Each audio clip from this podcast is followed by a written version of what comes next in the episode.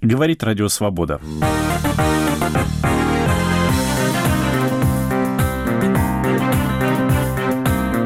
Арестованный за ловлю покемонов в храме блогер жалуется на давление со стороны сотрудников СИЗО. Миссионеры и проповедники в России попали под удар из-за вступления в силу пакета законов Яровой. Американские спецслужбы расследуют случаи вмешательства России в президентскую предвыборную кампанию в США.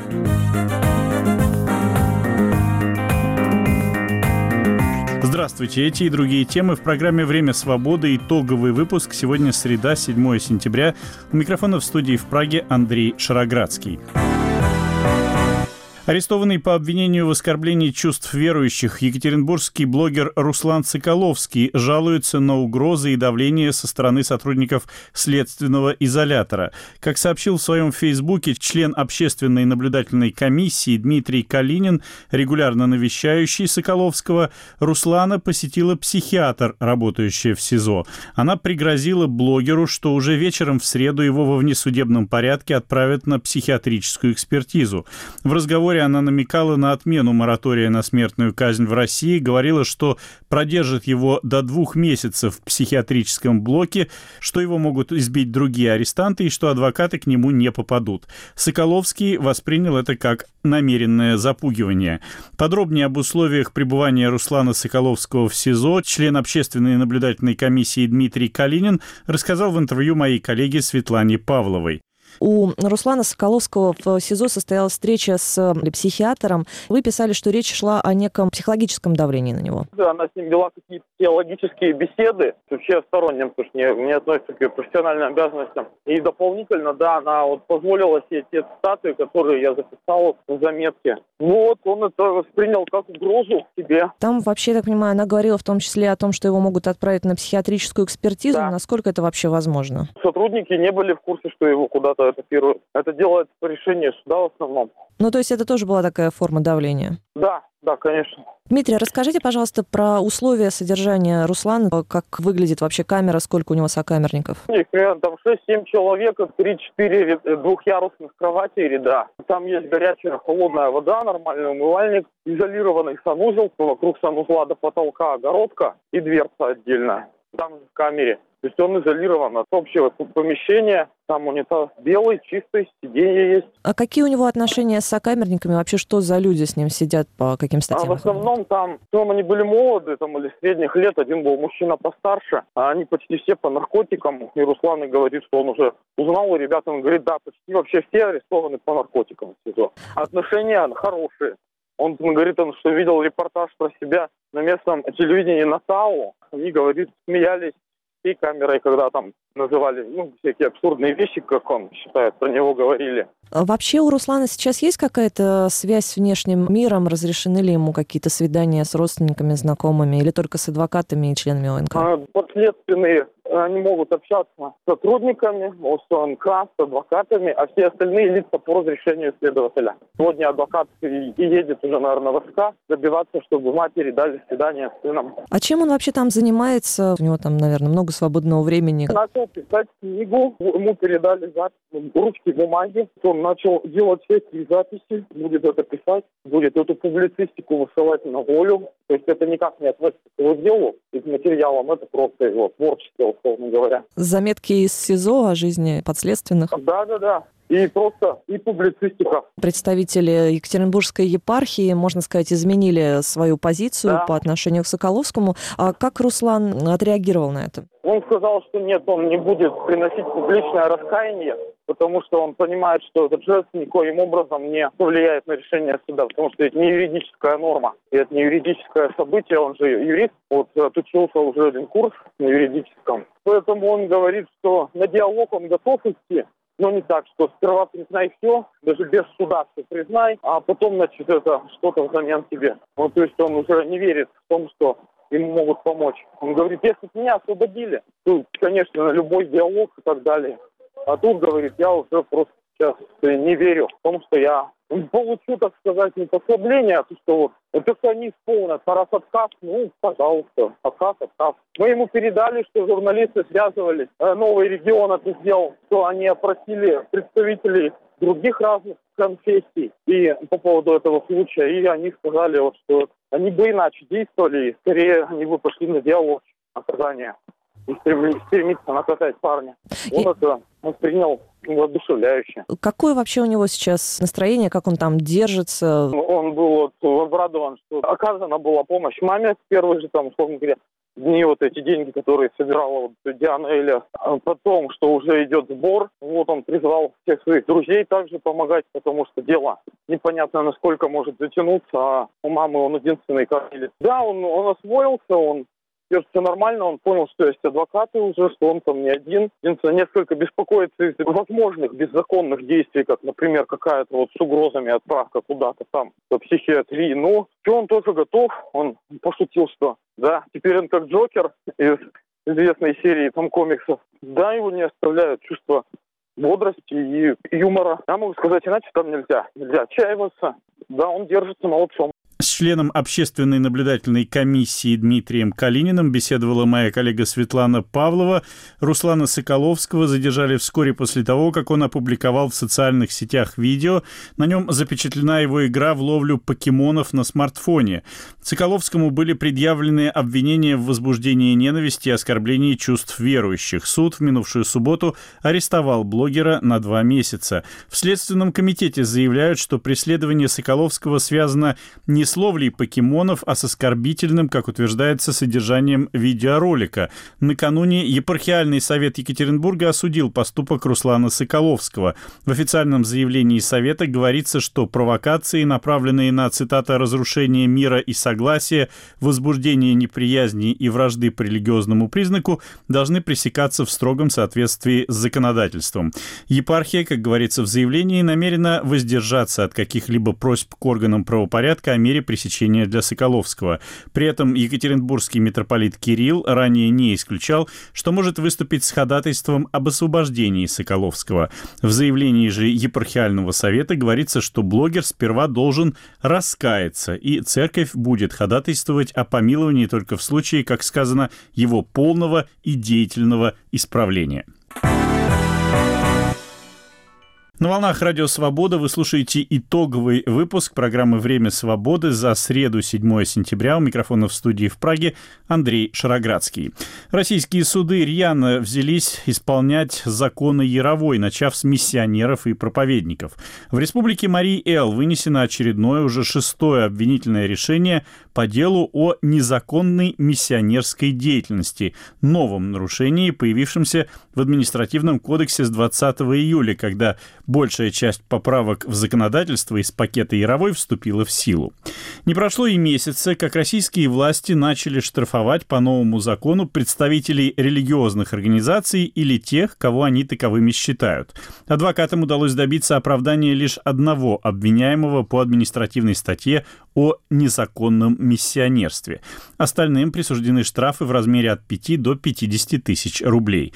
Жертвами нового закона становятся часто баптисты, пятидесятники, протестанты и представители других религиозных течений. В процессах по делам о незаконном миссионерстве участвует адвокат, главный редактор журнала «Юридическое религиоведение», эксперт правозащитного центра «Сова» Инна Загребина. О некоторых подробностях нового этапа российской охоты на ведьм она рассказала корреспонденту «Радио Свобода» Марку Крутову. Со вступлением в силу первой части законов э, из так называемого пакета Яровой к двум пунктам статьи 5.26 КАП добавилось еще три. Они карают как раз за незаконное осуществление миссионерской и религиозной деятельности. А раньше российское государство наказывало тех, кто пытался вести какую-то деятельность, связанную с религией, без получения каких-то разрешительных документов. Существовало вообще в законе такое понятие, как незаконная миссионерская деятельность? Нет, до последнего времени, конечно же, это не существовало. Тем не менее, государство неоднократно пыталось принять попытки для регулирования регулирования миссионерской деятельности. Это продолжалось на протяжении многих лет. Периодически Министерство юстиции вносило определенные законопроекты, но они всегда были отклонены, поскольку считались неконституционными. Более того, у нас государство не имеет права вмешиваться во внутреннюю деятельность религиозных объединений, а миссионерская деятельность является ничем иным, как внутренними установлениями. То есть, по большому счету, государство не может сказать, что такое миссионерская деятельность, потому что это понятие даже разно для разных конфессий. Нет единого такого термина. Поэтому соответственно, государство-то по большому счету и не могло его регулировать и говорить, что такое законная деятельность, что такое незаконная. Но вот с пакетом Яровой мы пришли как бы в новую эру. Каким образом законы Яровой ограничивают деятельность религиозных организаций и частных лиц? Есть ли четкие критерии, что можно делать, что нельзя делать, кому можно, кому запрещено? Что касается непосредственно самого законопроекта Яровой, касающийся там в миссионерской деятельности закона в данном случае, действительно критерии есть. Не могу сказать, что они прям четкие, все-таки формулировки там размытые. Но, тем не менее, хотя бы понятно, что это деятельность религиозного объединения с целью вовлечения лиц в деятельность данного религиозного объединения. Ну, между тем, непонятно, что считать вовлечением, с какого момента это вовлечение начинается, как оно проявляется и так далее. Там непосредственно в, в законе сейчас прописан порядок осуществления миссионерской деятельности. В принципе, он регламентирован достаточно четко, то есть что имеют, с какого момента имеют право миссионерской деятельностью заниматься религиозные группы, религиозные организации. И поэтому, в принципе, сам закон, который сейчас уже есть, нормы в свободе, законе о свободе совести, это не основная беда сейчас в Российской Федерации, потому что для юристов хотя бы более-менее все понятно. Мы имеем там письмо с администрации президента, которое тоже носит разъяснительный характер. Но, как оказалось, у нас появилась большая проблема с правоприменительной практикой. А это свидетельствует о том, что сотрудники полиции трактуют данные нормы к сожалению, как они это понимают. Вот более того, когда дело передается в суд, если это суд какой-то там поселковый районный, в поселке районный суд, то, как правило, он занимает позицию, соответственно, органов государственной власти. И несмотря на какие-то казусные, ну, можно даже сказать, смешные дела, тем не менее, все равно поддерживает мнение правоохранительных органов. Вот, конечно, есть надежда на вышестоящие суды, но тем не менее. И поэтому получается, что у нас миссионерская деятельность, она серьезно ограничена, и правил для ее как бы, вот, ограничения и правил для ее осуществления, они как бы получаются с учетом правоприменительной практики очень непонятны. Один из таких случаев курьезных, как вы их назвали, произошел недавно в республике Мариэл. Расскажите, пожалуйста, что там случилось, за что там был вынесен приговор по делу о незаконной миссионерской деятельности? Деятельности? Да, действительно, такой случай имеет место быть. Значит, это был праздник деревни. Местный староста значит, выступил на этом празднике и дал слово местному пастору, который, выступая на празднике, буквально там говорил следующее, что поздравляем там жителей деревни с праздником, Бог вас любит, аллилуйя, благословит вас Господь, и все. Каких-либо призывов в какое-то религиозное объединение не было. Об этом свидетельствует видеозапись, имеющаяся в материалах дела. Но, тем не менее, правоохранительные органы посчитали, что он осуществляет осуществлял миссионерскую деятельность. И, соответственно, привлекли его по этому факту к административной ответственности. Более того, несмотря на то, что в суде, во-первых, говорилось о том, что это не миссионерская деятельность, потому что не было одного из главных признаков вовлечения в деятельность какого-либо объединения, в суде также говорилось о том, что данный пастор, он имел полное право, если бы это была даже миссионерская деятельность, ее осуществлять, потому что у него были надлежащим образом оформлены все абсолютно документы. Но, тем не менее, несмотря как бы на вот эти вот доказательства, суд все равно решил, что это миссионерская деятельность. А он пастор какой церкви? Пастор евангельских христиан. Они зарегистрированы в этом регионе и, согласно новому закону, да, имеют да. право там работать? Полное, имеет право, полное право работать. Более того, у пастора было официально оформленное подтверждение полномочий на осуществление миссионерской деятельности. Я так понимаю, что проблемы не только у этого пастора возникнут, но и у старосты деревни, которого... Да, к сожалению, и староста деревни тоже попал под вот это вот все. И в отношении старосты также возбудили административное производство в отношении незаконной осуществления незаконной миссионерской деятельности. Это несмотря на то, что данный староста не является членом или участником какого-либо религиозного объединения и по факту не мог никого никуда приглашать, поскольку сам как бы не является последователем. Дело, фигурантом которого стал молодой человек, раздававший кришнаитские книжки, ну это часто можно увидеть на улицах российских городов, это дело было вами выиграно. В чем его отличие от последующих случаев, которых суд вставал на сторону обвинения? Здесь очень важное отличие. То есть в данном случае молодые люди, они, во-первых, не являлись даже жителями этого города, и они исповедовали исключительно свои взгляды, они не относились к какой-либо религиозной организации в данном городе, соответственно, не могли вовлекать в деятельность какого-то религиозного объединения в данном городе и так далее. То есть, более того, в материалах дела есть объяснение от данного молодого человека, Сибирева Вадима, о том, что он не является официальным лицом какой-либо религиозной организации, что он распространял свои личные убеждения, а раздавал литературу, и ни в какую религиозную организацию он не приглашал. Соответственно, было приложено в том числе и письмо с администрации президента, разъясняющее, что при подобных обстоятельствах распространения религиозных взглядов, литературы и так далее, это не может считаться миссионерской деятельностью. И суд вынес абсолютно правосудное решение в пользу Вадима Сибирева. Соответственно, мы имеем кришнаитов, евангелистов, а представители каких еще конфессий успели пострадать от этого закона? Вы знаете, э, к сожалению, не то, что к сожалению, наверное, слово неправильное, на сегодняшний момент э, почему-то больше всех пострадали протестанты. Как ни странно, то есть это был один кришнаит, а все остальные дела идут по протестантам. Скажите, какое наказание предусматривает эта статья? Штраф за незаконную миссионерскую деятельность для религиозной организации составляет от 100 тысяч рублей до 1 миллиона рублей. Тогда как на граждан, конечно же, это значительно ниже. Россиян, да, до сегодняшнего момента всех, вот, кого привлекли к административной ответственности, включая вот последнее дело в Питере, действительно привлекли на 5 тысяч рублей. И если вот сейчас мы откроем даже кодекс, посмотрим санкции, то осуществление, значит, миссионерской деятельности религиозных объединений от 100 тысяч до 1 миллиона рублей. Значит, нарушение иностранным гражданином или лицом без гражданства влечет штраф от 30 до 50 тысяч рублей с административным выдворением за пределы или без такового. Осуществление миссионерской деятельности для граждан Российской Федерации, то это от 5 до 50 тысяч рублей. То есть разница начальной, начальной санкции в 25 тысяч рублей между иностранными гражданами и гражданами Российской Федерации. По этой статье кто еще теоретически может попасть под какие-то санкции? Могут ли это быть, например, представители существующих, но не зарегистрированных в России религиозных организаций, которые ведут какую-то религиозную деятельность у себя дома, например? В принципе, под эти санкции попадают те группы, которые,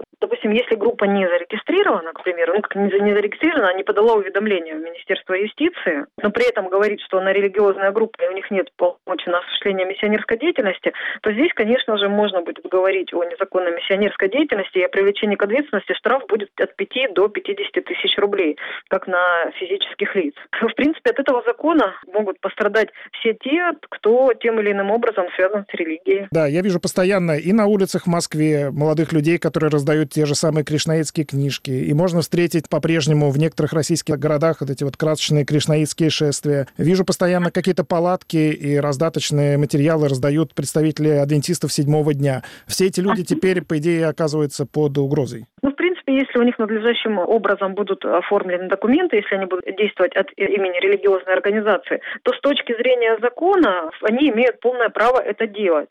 Но, судя по последнему случаю в Мариэл, говоря о правоприменительной практике, здесь как бы никакой гарантии давать нельзя, потому что у нас очень интересно все получается. Несмотря на нормы закона, я же говорю, все равно привлекают к ответственности вопреки вот этим нормам закона. Конечно же, это неправомерные решения. Остается надеяться, что вышестоящие суды их все-таки будут отменять. Но пока, да, можно говорить, что они тоже находятся под угрозой. Существует такое ощущение вообще, что власти довольно рьяно взялись исполнять именно законы Яровой, как только они вступили в силу? Вот, к сожалению, существует. Мы, в принципе, думали, что с принятием этого закона, в связи с тем, что он был принят в летний период, каких-либо действий в летний период точно не будет, и это в лучшем случае начнется там либо уже после избрания Государственной Думы, потому что всем будет не до этого, либо это начнется с сентября и будет касаться в основном каких-нибудь радикально настроенных групп. Но, к сожалению, власти действительно очень рьяно взялись за исполнение данного закона, и практически закон еще толком в силу не успел вступить. То есть как только, вернее, он вступил, сразу же пошли уже судебные дела. К связанным с религией административным делам по новому закону Яровой продолжают добавляться не только административные, но и уголовные дела за оскорбление чувств верующих, ну вот, например, там, за ловлю покемонов в храме. Наказание по статье 148 было усилено вскоре после акции Pussy Riot. Стало ли меньше да. приговоров и дел по этой статье после того ужесточения? По этой статье, в принципе, особых дел не было после Riot по 148. Она не очень-то популярна среди правоохранительных органов. И, наверное, это вот, ну, второе, может, третье дело от силы. Может, я про что-то не знаю, что касается 148 статьи. Но, в принципе, она не особо популярна-то. То есть, если по 282 привлекают, то по 148 это крайне-крайне редко, потому что статья, опять-таки, очень размытая, что такое религиозное чувство. Это непонятно, это философская категория. И она, в принципе, играла такой превентивный характер. Ну да, так Pussy Riot судили не по 148 а за хулиганство, и они получили свою знаменитую двушечку. Да, 148-ю просто уже потом ввели против, после их вот этого так называемого выступления, ввели уже состав преступления 148 чтобы остальным неповадно было. И, в общем, надо полагать, что этот репрессивный подход вполне сработал, если этих дел практически не было. В во-первых, конечно же, превентивная роль данной статьи, она была однозначно положительная, даже не потому, что каких-то вот таких серьезных не было там срывов там, или правонарушений со стороны граждан.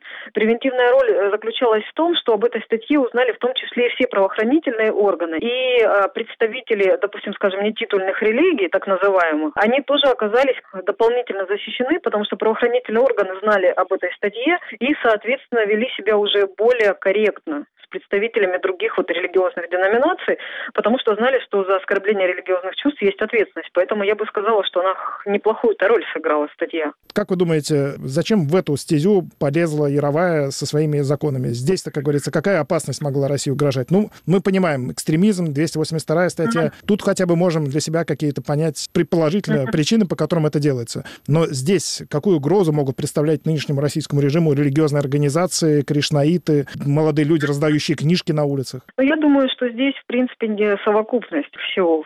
Первое, это, несомненно, ситуация в Сирии, вот вообще ситуация на Ближнем Востоке с исламским государством, которое запрещено на территории Российской Федерации, с возможными последующими там, последствиями, которые может грозить Российской Федерации в связи с э, военным конфликтом в Сирии. Это первое. Второе, несомненно, то, что об этом и сенатор отмечал, в частности, Озеров, если я не ошибаюсь, когда они говорили о том, что одним из приоритетов является борьба сектами. И мы помним, когда и президент Российской Федерации, выступая, сказал, что понастроили всяких избушек сектанты, мы будем с ними как бы принимать определенные меры. Поэтому как бы борьба с сектами это второе, чтобы я отметила. И третье, это, конечно же, ситуация на Украине, ситуация с оранжевой революцией, в которой, в частности, участвовали и протестанты в том числе. И, несомненно, это иностранное миссионерство, которое даже в большей степени, конечно, касается мусульманских религиозных организаций. Но, тем не менее, страдают-то пока не мусульмане. Там членов Хизбут Тахрир судят в Крыму совсем по другим статьям. А... Ну да. Ну вот, к сожалению, взялись усиленно за протестантов. Ну, наверное, в силу того, что их очень видно, они активные. Они, наверное, все-таки наиболее занимались какой-то миссионерской деятельностью, но не считая, конечно, РПЦ, которая тоже активно этим занимается. Но, как мы понимаем, вряд ли эта норма коснется РПЦ. Ну, а теоретически, кстати, интересно, она может как-то коснуться ее, вот если именно строго букве закона следовать? Если следовать строго букве закона, то, конечно же, может коснуться. Вот, например, в своем интервью Ксения Чернега заявила, что, отвечая на вопрос, можно ли ставить громкоговорители во время богослужений в Русской Православной Церкви, чтобы они вещали на 150-200 метров, Ксения Чернега сказала, что это не миссионерская деятельность, и это делать можно. По факту я, конечно, с ней соглашусь. Громкоговорители стоят на территории религиозной организации и так далее. Но если подобную практику, допустим, сделают те же самые протестанты, боюсь, у них будут проблемы, а у РПЦ нет. Это была главный редактор журнала «Юридическое религиоведение», эксперт правозащитного центра «Сова» Инна Загребина. Вопросы ей задавал мой московский коллега Марк Крутов.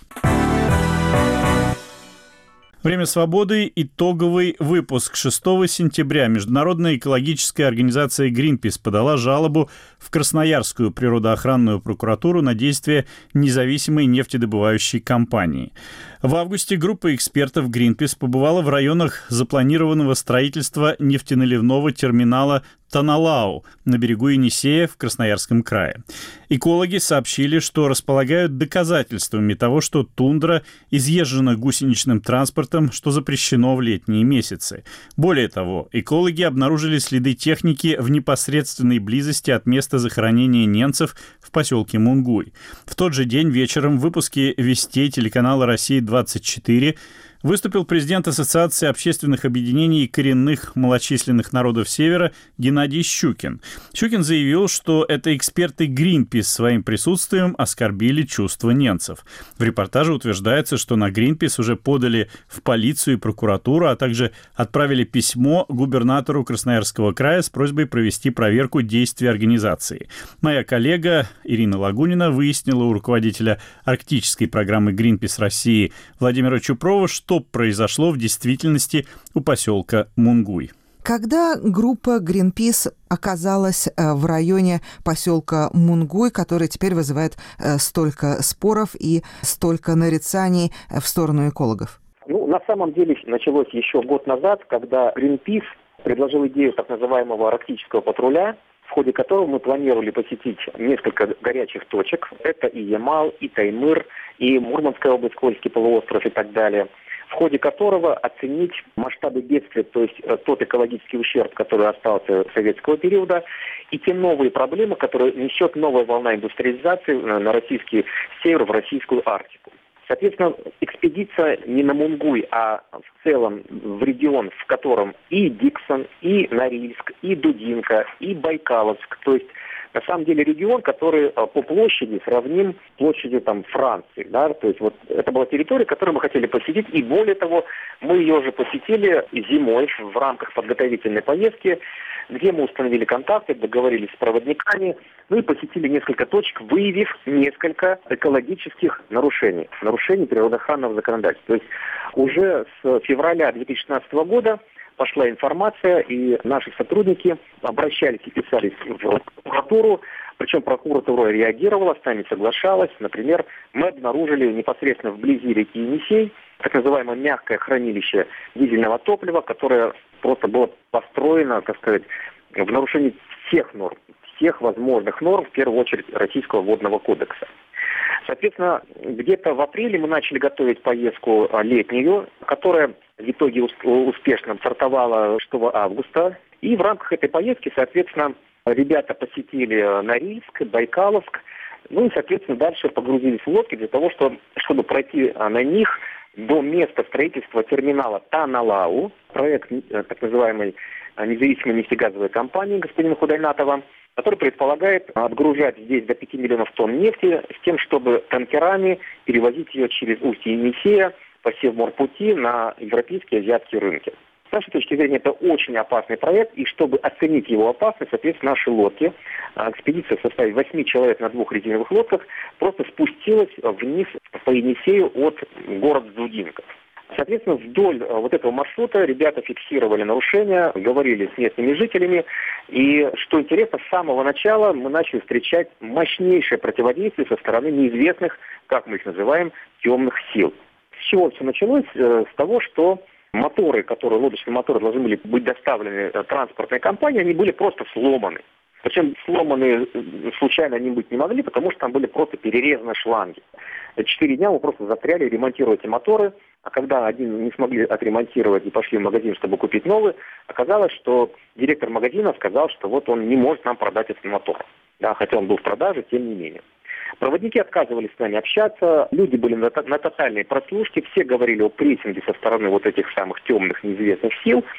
И вот с такой вот историей, с таким бэкграундом, группа, она, соответственно, пошла в рамках арктического патруля вниз до поселка Байкаловск. 21 августа группа по своему маршруту оказалась на траверсе заброшенного бывшего поселка Мунгуй, где, соответственно, высадилась для фиксирования нарушений, связанных с разрушением почного покрова тундры, вездеходами, тяжелым транспортом на гусеничном ходу, вот этой самой компании господина Худайнатова, независимой нефтегазовой компании. Там действительно все было изрыто. То есть представьте себе трасса такая, шириной до 500 метров, длиной около 30 километров. И она вся изглазана вот этими вот колеями от вездеходов. Колеи, которые не зарастают десятилетия, потому что это нарушенная мерзлота, в которой начинаются карстовые процессы, появляются там лужицы, ручьи, болота, и почва не зарастает. Это шрамы, которые видны с космоса. И вот это все ребята зафиксировали. Так получилось, что эта вездеходная трасса проходила непосредственно от поселка Мунгуй в тундру, мимо старого захоронения немецкого, где, соответственно, покоятся останки а, коренных народов севера, которые вот здесь когда-то жили. И на фотографиях, которые, соответственно, были сделаны, там есть холм, на котором располагается вот это захоронение. Ну, соответственно, рядом вот на этих кадрах вот эта дорога с изгвазданной тундрой. Захоронения немцев, они действительно не на поверхности все вот эти, ну, там по-разному, либо закладывают камнями, либо кладут в специальные а, коробы. Они находятся на поверхности, выглядят непривычно для, скажем так, обычного среднеевропейского жителя России. И здесь, скажем так, вот решили разыграть вот эту драму, наши вот эти вот э, непонятные оппоненты, темные силы и так далее. Но самое, что интересное, когда вся эта история пошла в э, СМИ, когда это показала Вести-24, ее подхватила ВГТРК, вторая кнопка уже в Красноярском крае, они показывали абсолютно, даже еще лучше и больше, лучше в смысле вот ближе, так, чтобы все это просмаковать вот эти вот захоронения – вот я пытаюсь поставить на место себя редактора э, этой новости. Но вот, вот вы говорите, вот Гринпис вот надругался, он сделал снимки вот этого кладбища.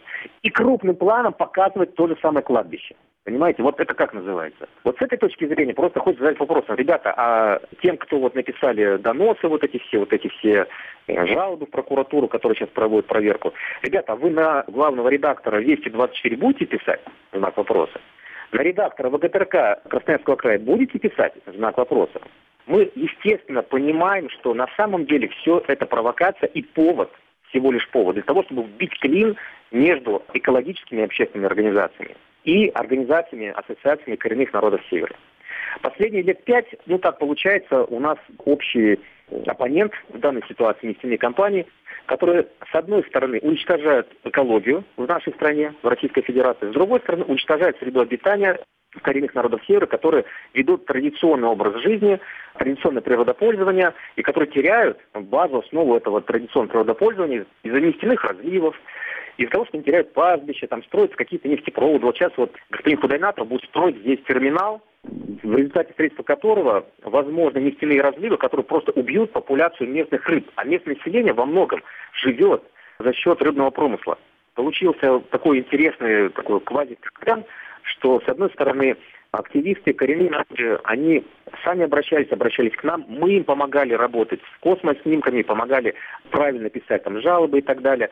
И это, естественно, нефтяным компаниям, газовым компаниям, конечно же, категорически не нравится. Владимир, Ассоциация коренных малочисленных народов Таймыра не поддержала строительство терминала Таналау, и это собрание было в июле этого года. Что произошло дальше?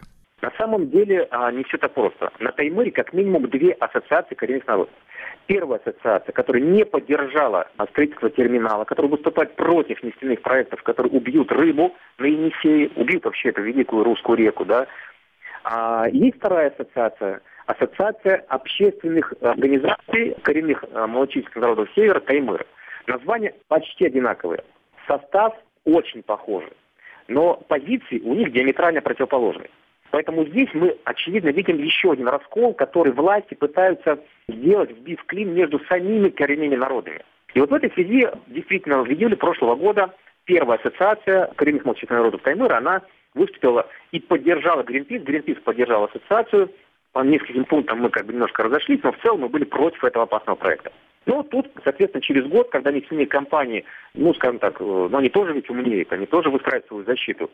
Они как бы выстроили свою стратегию, они нашли как бы, скажем так, э, агентов в среде уже коренных малочисленных народов Севера, используя не знаю что, выдвинули вот эти вот абсолютно абсурдные обвинения. Я читал эти доносы, на самом деле. Вот просто без слез не взглянешь. Там они упомянули вплоть до того, что Хукусиму, ну, наверное, пытались написать Фукусиму, про которую Гринпис ничего не пишет, да? Вот это тоже было в доносе, почему мы этого не делаем, да? И вот с помощью вот этих вот доносов и с помощью каких-то других механизмов, ну, а, они как бы вбивают клин и пытаются уже выстроить стратегию, а, уже как бы используя а, и загребая жар, то, что называется, чужими руками. С руководителем арктической программы организации Greenpeace Россия Владимиром Чупровым беседовала моя коллега Ирина Лагунина. Время свободы. Итоговый выпуск. Среда, 7 сентября. У микрофона в студии Андрей Шароградский. Теперь к международным новостям. Попытки российского вмешательства в американскую предвыборную кампанию могут привести к резкому ухудшению американо-российских отношений после прихода в январе в Белый дом нового президента. С таким прогнозом выступили американские эксперты, комментирующие сообщения в американской прессе о том, что Соединенные Штаты расследуют тайные операции российских спецслужб в США.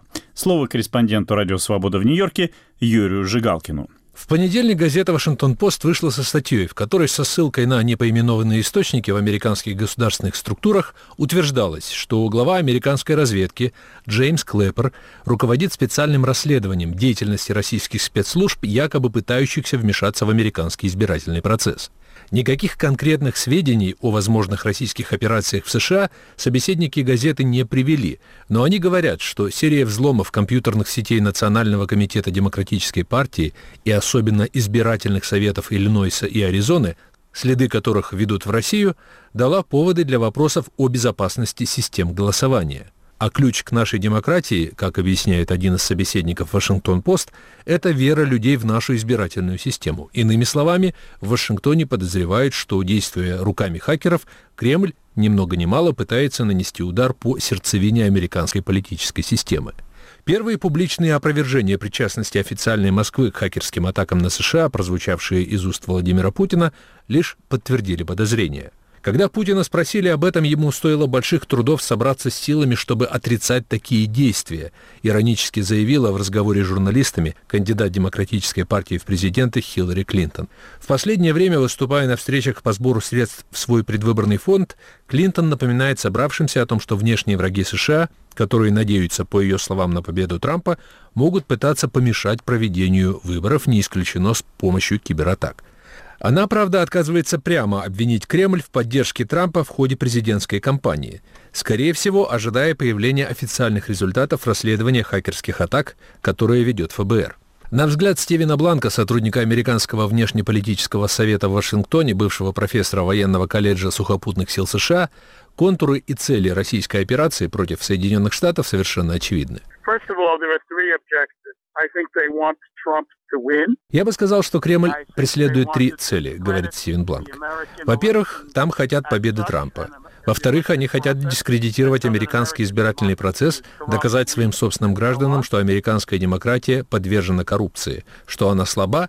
И в-третьих, это сбор развединформации, включая информацию об американских избирателях и американских элитах. На мой взгляд, очевидно, что одним из инструментов этой операции является сайт Wikileaks. Если Джулиан Ассанж не является американским агентом, целью которого в данный момент является кампания против Хиллари Клинтон, я буду сильно удивлен. Викиликс, например, не атакует республиканцев. Ассанж, согласно Нью-Йорк Таймс, отказывается критиковать Россию, не говорит ничего негативного о ней. Его цель, как он по сути признается, дискредитация Соединенных Штатов. Господин Бланк, тем не менее, не играет ли Вашингтон сейчас на руку Путину, постоянно повторяя о том, что действия Кремля представляют угрозу американской демократии? Ведь в конце концов речь идет об отдельных кибератаках. Американские специалисты настаивают на том, что система подсчета голосов в США вполне надежна. Почему, на мой взгляд, такая реакция оправдана? Потому что за подобной деятельностью стоят российские власти. Потому что это лишь часть кремлевской глобальной стратегии, направленной на манипулирование и подрыв демократических институций как в странах-соседях России, так и в западноевропейских странах. Москва пытается подкупать европейских политиков. Она ведет, как выясняется, обширнейшие кибероперации в Соединенных Штатах, взламывая компьютеры ведущих американских газет, некоммерческих исследовательских центров. Москва занимается этим настойчиво, целенаправленно в течение нескольких лет. Она ведет долговременную игру. И на такое поведение должен быть дан однозначный ответ. Прежде всего, необходимо публично разоблачить эти российские операции, чего президент Обама по разным причинам не хочет делать. Затем предпринять меры, которые заставят Москву осознать, что продолжение таких атак пагубно для нее самой. Я не знаю, что конкретно могут предпринять американские спецслужбы, но опыт свидетельствует, что пока Кремль не столкнется с жесткими ответными мерами, которые превосходят по масштабам его собственные действия, он не остановится. Речь, естественно, не идет о военных операциях, но я полагаю, что США могут действуя в киберпространстве, заставить Кремль заплатить за свои действия непомерную для него цену. Надо сказать, что русские ведут крайне опасную игру, потому что если Клинтон победит на выборах, то она не простит им этого. Я полагаю, что жесткая позиция в отношении Москвы со стороны следующего президента США оздоровит двусторонние отношения, потому что когда в Москве знают, что им не сойдут с рук их провокационные действия, то они с большей готовностью пойдут на переговоры с целью решения реальных проблем говорит американский военный эксперт Стивен Бланк. Со Стивеном Бланком беседовал корреспондент Радио Свобода в Нью-Йорке Юрий Жигалкин. Время свободы. Итоговый выпуск в этом году исполняется 70 лет с момента принятия руководством СССР решения командировать в Северную Корею группу советских корейцев для помощи в установлении там коммунистического режима. Научно-учебный центр и исторический факультет Курского государственного университета готовят к этой дате специальный сборник, в который будут включены биографические материалы, документы и фотографии о пребывании советских корейцев в Корее, воспоминания их родственников. Как отмечает известный специалист по проблемам Корейского полуострова профессор Андрей Ланьков, эта тема мало изучена историками. Власти КНДР предпочитают не вспоминать о советских корейцах, так как многое из того, что в Северной Корее приписывается династии Кима, в действительности сделали именно они. А в Южной Корее, как пишет Андрей Ланьков, историки, причем вне зависимости от своей политической ориентации, не слишком интересуются изучением советского влияния на политику КНДР. И главное внимание сосредоточено на тех персонажах северокорейской истории, которые так или иначе связаны с нынешней Южной Кореей. Собеседник «Радио Свобода», один из авторов готовящегося сборника о советских корейцах в КНДР, заведующий кафедрой всеобщей истории Курского государственного университета Игорь Селиванов. В этом году 60 лет, как раз в октябре месяце, это уже когда целенаправленно пошло, когда постановление Политбюро в 46 году вышло, посылки уже вот этих самых советских корейцев. То есть это не в составе там Красной армии, не в составе переводчиков, которые необходимы были с корейского языка, ну, на корейский язык из корейского языка для оккупационной администрации. Вначале, конечно, Сталин не знал, что делать. Достался корейский полуостров, да, часть Японской империи. Ну, а дальше нашли капитана Красной армии, который под Хабаровском находился, командовал воинским подразделением которого называют Ким Ир Сеном, официально это именуют. Вот его, собственно говоря, в сентябре 45 года на корабле Пугачев с Дальнего Востока, с Советского отправили с частью советниками для того, чтобы вот как-то на месте найти, так сказать, возможность. Вот то, что не социализмом тогда называлось, а народной демократией для стран Востока.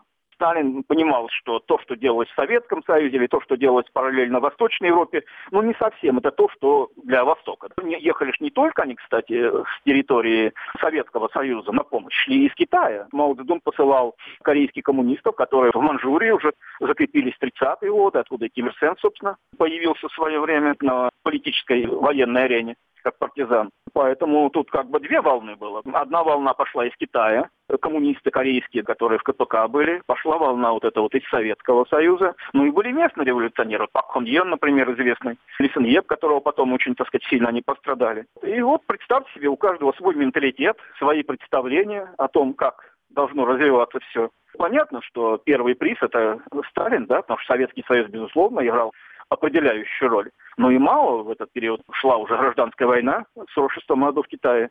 Тоже рассматривается как потенциальная фигура, ближайший союзник на Дальнем Востоке, может быть, даже куратор, языком таким выражаясь, смотрящий от Сталина за Дальним Востоком. И Сталин всегда говорил, я там мало чего понимаю. Например, нужно создать коммунистическую партию, да, а коммунистов нет, как таковых. А если есть какие-то, очень глубоко были законспирированы. Чистки, которые пошли там в Советском Союзе, тоже очень много же элиту коммунистическую положили, коминтерновскую, которые в Коминтерне работали, да. Ну, вот остались там Пак Хон Йен, еще несколько человек. Ну, надо где-то было искать, а это, пожалуйста, вам. Ну, представьте, их там переселили в 1937 году.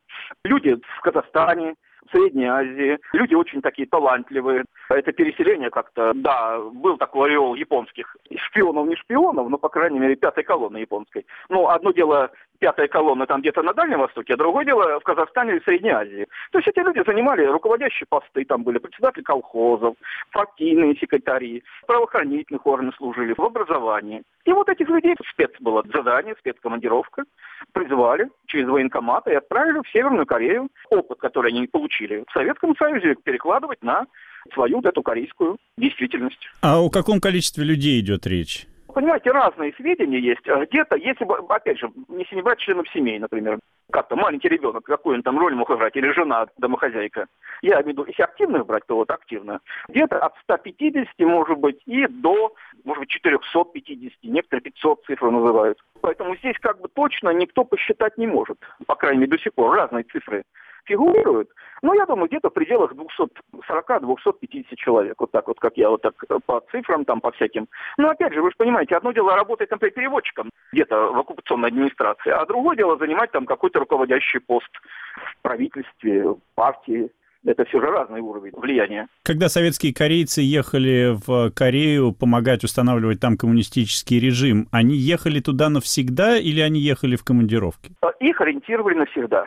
Есть такой замечательный историк в высшей школе экономики, доцент Жанна Григорьевна Сон. Она мне сама рассказывала, она видела эти вот подписи, эти вот обязательства, что они едут. Формально вроде командировка такая, которая имеет какие-то временные рамки. Но реально их ориентировали там оставаться уже, ну, что называется, навсегда. После смерти Сталина Ким Ир Сен не чувствовал себя обязанным Советскому Союзу, и наверняка вот в этих людях он видел для себя опасность. Подвергались ли они репрессиям в КНДР? В 1953 году, например, погиб при неясных обстоятельствах Алексей Иванович Егай. Это второй человек был после Ким Ир Сена 49 года, ну, фактически всю работу. Он был, так сказать, на средних там должностях в Средней Азии, а в Корее сразу, ну, представьте себе, карьерный рост. Или там где-то банком в районе каком-то руководил советский кореец, а тут сразу Госбанк КНДР возглавил. Можете себе представить, что в Советском Союзе, наверное, такой человек с корейским происхождением вряд ли бы мог сделать такую краткосрочную, быструю карьеру, как это вот было в Северной Корее. То есть у многих наверняка, так сказать, и такой фактор был, реализовать себя на исторической родине. Конечно, другой вопрос, добровольно они туда ехали, не добровольно. Самостоятельных выборов был, не был самостоятельный. Ну, представьте себя на месте советского корейца. Я хочу поехать, но меня райком парки не пускает потому что у меня что, какое-то, какое-то пятно там биографии, еще что-то.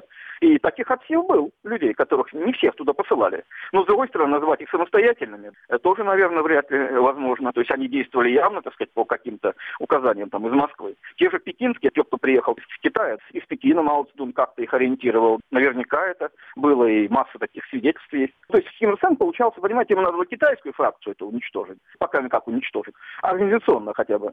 Я не беру уничтожить в буквальном смысле этого слова. И советскую. То же самое касается и местных этих революционеров, которые, наверное, вряд ли Ким Ир Сена признавали там каким-то ну, представьте, приехал там 33-летний мальчишка.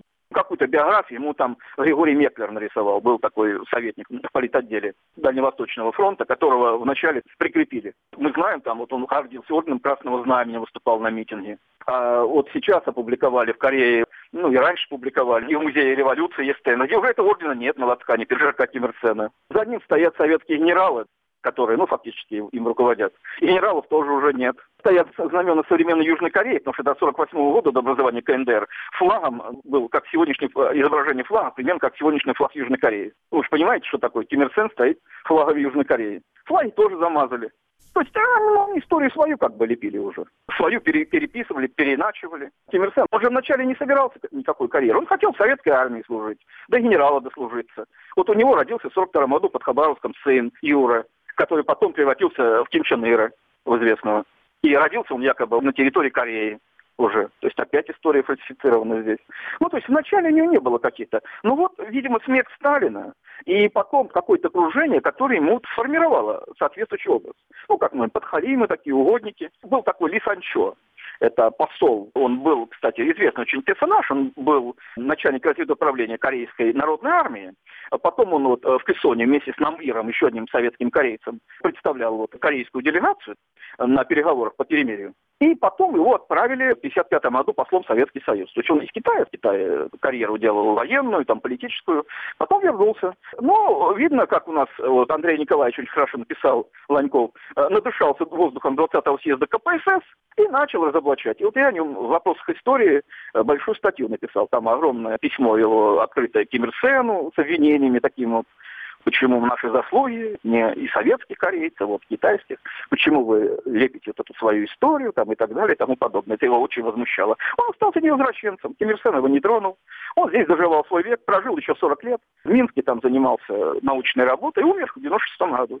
Ким Сын Хва был такой работник аппарата, тоже достаточно видный. Его тоже Ким Ир Сен отпустил. И он даже написал книгу об истории советских корейцев, стал доктором наук в Казахстане известным ученым, историком. То есть мы можем примеры такие привести. Вот министр здравоохранения уехал КНДР с 53 по 59 год. Он ну, сделал карьеру потом. То есть они поднакопив там опыта в Корее Северной на таких руководящих должностях, где они бы не сделали бы там до 45 -го года. Они потом этот опыт с успехом использовали очень многие в Советском Союзе. То есть уже знания, накопленные в Казахстане, в Узбекистане, потом в других местах, им уже разрешили после смерти Сталина селиться где не хотят. И это тоже, кстати, как бы обратный эффект уже был. Поднакопив опыт, они сумели его реализовать у себя. В репрессированных, те, кто были, ну, по крайней мере, расстреляны или в тюрьмы посажены, судьба неизвестна, ну, по некоторым данным, 48 человек. То есть это не так много, как бы чудовищно э, пропорции не звучали в таком вопросе. Ну, если там брать, что их было около 500, ну, каждый десятый репрессированы. А вообще отношение корейцев к возможности возвращения на историческую родину, насколько вот это стремление сильно среди них? Ведь, в общем-то, они могли чувствовать себя обиженными на советскую власть за вот эту депортацию. Насколько вообще корейцы стремятся вернуться на Корейский полуостров, если такая возможность возникает? Вот им казалось в Советском Союзе, что это плохо, это плохо, там и так. Вот они приезжают в Северную Корею, и потом они оказываются не наверху политической лестницы, или там их как-то притеснять начинают и так далее. И они считают, да не так-то и плохо в Советском Союзе было. Почему бы не вернуться назад? Вот тоже Сигай, например. Вот я 7 лет уже безвылазно в командировке, отпустите меня. Он в советском посольстве жаловался. Ну, его через несколько дней мертвым нашли его. Ну, наверное, много знал. Но вот когда им задавали в 55-м году вопрос такой, там ведь вопрос еще как стоял, гражданство. Не двойное у нас гражданство было, и корейское, и северокорейское, и советское. И в 55-м году Ким Ир Сен поставил этот вопрос. Либо вы граждане Советского Союза иностранцы со всеми вытекающими отсюда последствиями, либо вы граждане КНДР. И у каждого свой выбор был. Очень многие уехали как раз в 56-57 году, выбрав пользу Советского Союза.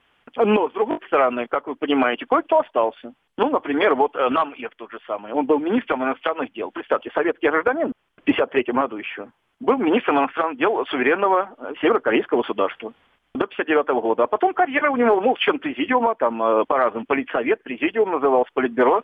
То он был до 70-го года зам председателя кабинета министров и зам премьера административного совета в 72 году, когда у них конституция новая появилась. И он до 76 -го года дожил, погиб в автокатастрофе, похоронен со всеми почестями возможными, и его карьера. Был там такой пан Хансе из Казаларды, это министр госбезопасности, ну, Берия фактически, северокорейский. Он же своих же соплеменников, что называется, выходцев из Советского Союза, и же потом подвергал репрессиями.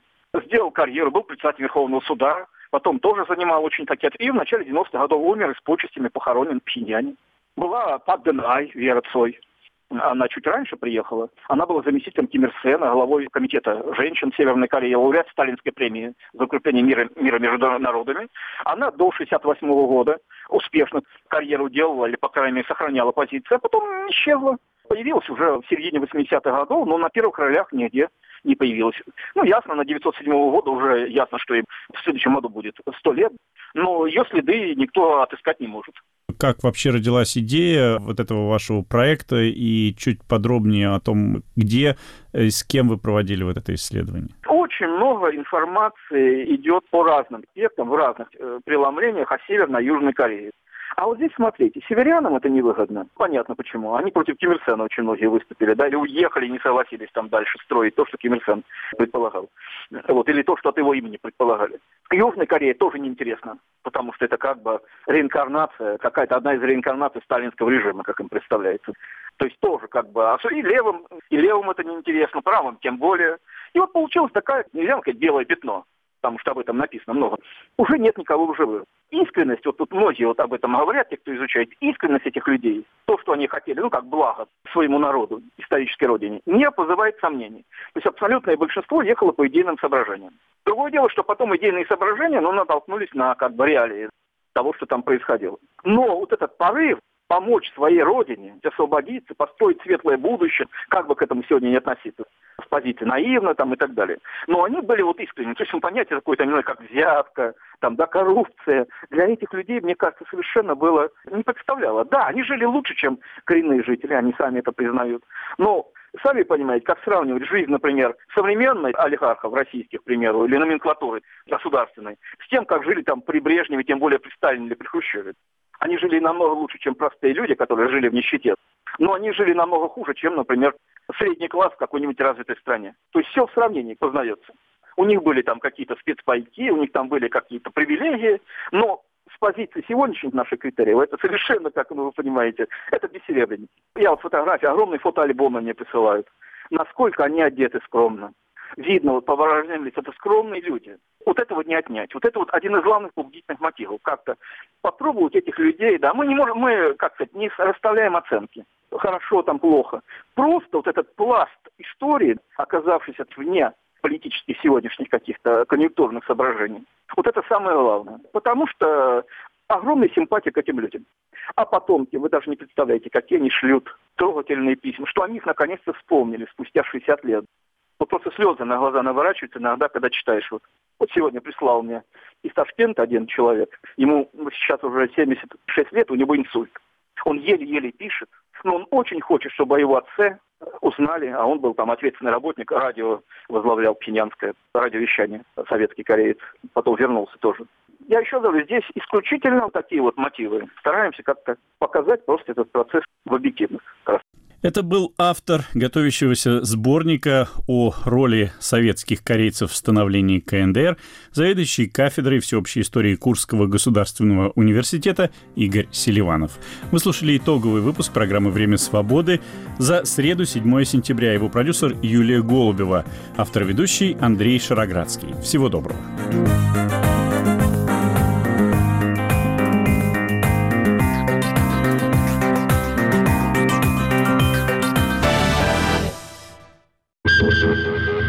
Грани времени. Публицистическая программа Владимира Карамурзы. Не все люди мыслят одинаково. Есть разные точки зрения. Программа «Грани времени» остается вашим дискуссионным клубом. Гости передачи и ее ведущий Владимир Карамурза в ежедневном эфире в 21.05. Читайте, смотрите и слушайте «Радио Свобода».